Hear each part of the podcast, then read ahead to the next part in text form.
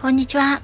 横浜で15年以上犬の保育園の先生を行っているなおちゃん先生と申します。こちらの番組ではたくさんのワンちゃんや飼い主さんと関わってきた私が日本の犬と飼い主さんの QOL を上げるをテーマに犬のあれこれについて私個人の見解からお話ししています。時には子育てネタや留学時代や旅行の思い出などのお話もお届けいたします。さて先日は SPP のお祝いや Kindle2 冊目の出版のお祝い皆さんたくさんの方にコメントやレターいただきまして本当にありがとうございました。またライブにお越しいただいた皆様ギフトをくださった皆様そしてたくさん聞いてくださる皆様本当にありがとうございます。お知らせ続きでだいぶワンちゃんのお話がご無沙汰になってしまいました。すみません。ということで本日は犬のお話そしてちょっと私の個人的な意見を述べるお話をしてみたいと思います。今日はペットショップはなくすべき私の意見というちょっとナーバスな話題に私なりに触れてみたいと思います。欧米では皆さんご存知のようにペットショップでの生態の販売は基本的にはしていません。していないところがほとんどです。イギリスでは法律でペットショップでの生体販売を禁じています。ではどこから犬猫を迎えるのが一番一般的かというと大体はブリーダーさんからまたは動物保護施設から保護犬や保護猫を迎える方が多くてそういう動物さんたちはレスキュー犬とかレスキュー猫ちゃんと呼ばれます。それではイギリスにペットショップがないのかといえばそうではありません。ペットショップはイギリスにもありますが大体はペットの飼育のための用品を扱っているだけで動物そのものを売っているということはないんですね。犬と暮らしたいなと思った時ブリーダーや保護団体に問い合わせをすることが一般的ですがそれではブリーダーさんの全てが超有料なブリーダーさんなのでしょうか。実は私はイギリス最大級の動物保護施設バタシーで3週間のプロ向けセミナーに参加したことがあります。この詳しいお話はまたいずれ違う機会でしたいと思うんですがこの時にですね有料ブリーダーの見極め方という講座があったんですね。ペットショップで動物を売らないイギリスでは犬が欲しいと思ったら飼い主はブリーダー選びから始めます。ブリーダーを選ぶ際の選別基準を教えてもらったり考えるという講義になるんですがセミナーの参加者全員でブリーダーに直接伺うということはできないので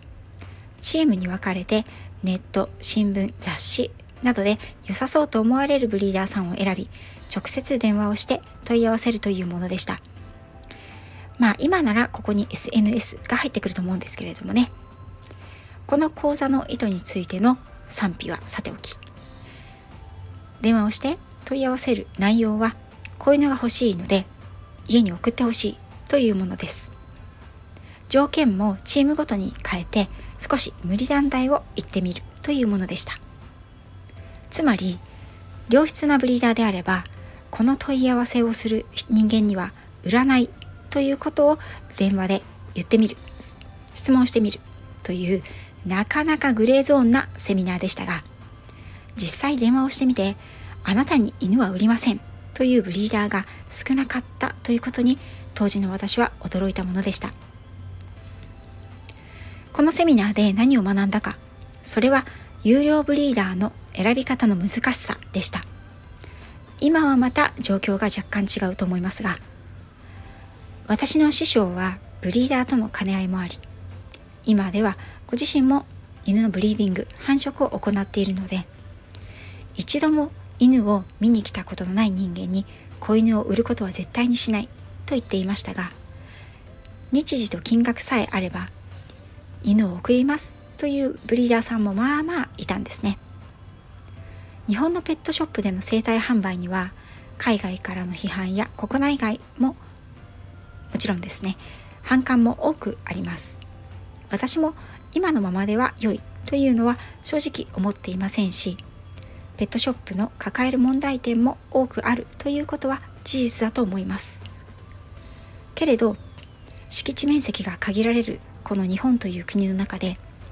犬猫はペットショップで買うものという日本人特有の意識を良い方向に生かしていくことは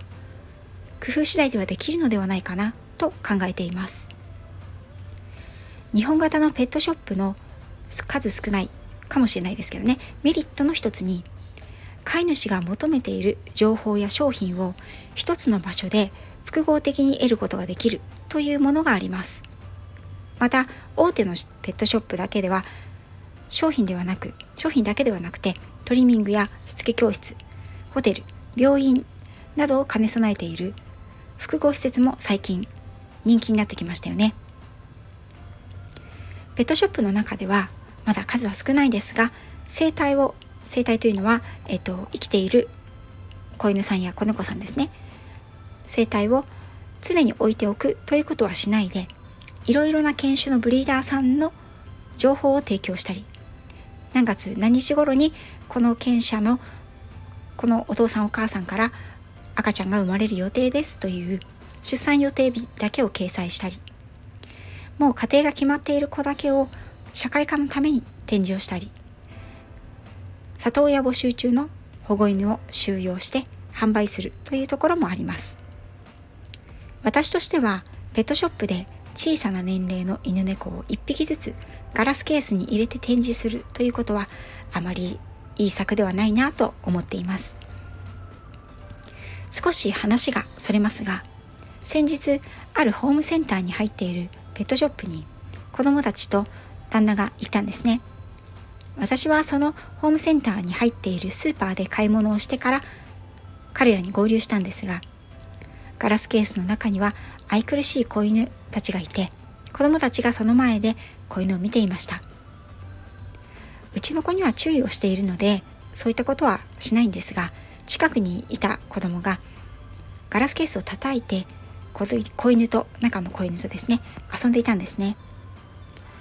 字の読める年齢である息子はその遊んでいる子に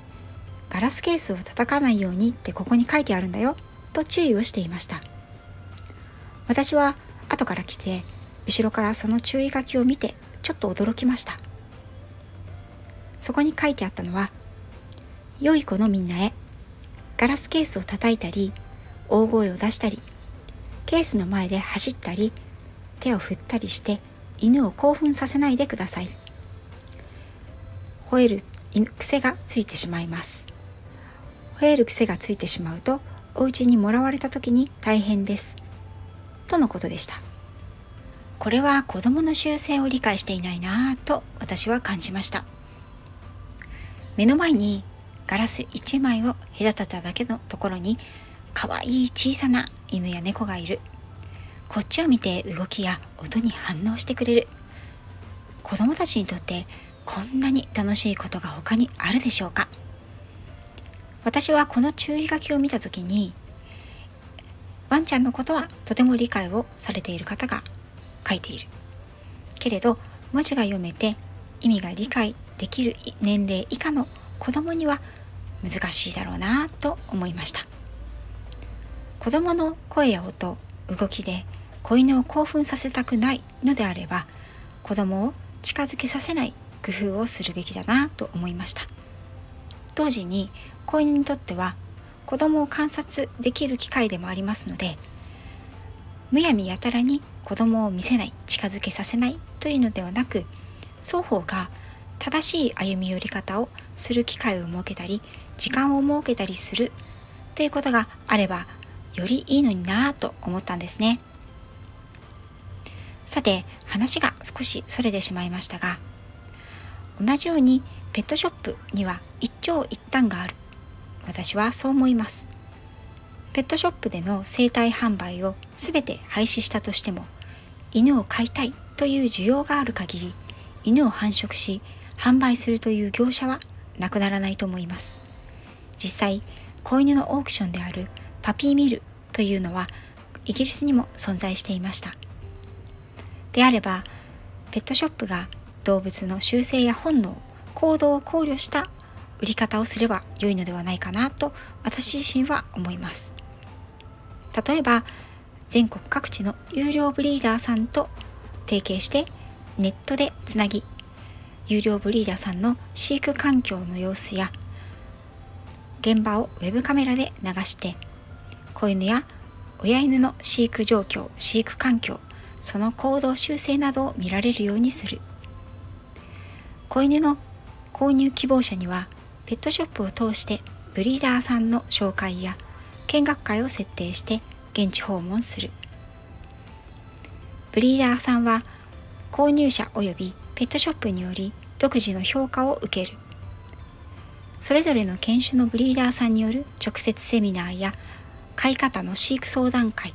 しつけ教室などをこれは、うんと、トレーナーさんでもいいと思うんですけれども何回かを行う。Zoom やオンラインなどでもできると思います。犬種のブリーダーさんや私たちのようなトレーナーペットの栄養管理士看護師トリマーさん獣医さんなどの犬の専門家による一般家庭や一般の飼い主さん向けの講座やセミナー相談会を行う窓口となったり会場提供をする。緊急時災害時のペットの受け入れ先や備蓄収容所配布場所としての役割を担う。保護犬の一時預かり先や里親募集事業の役割を担う。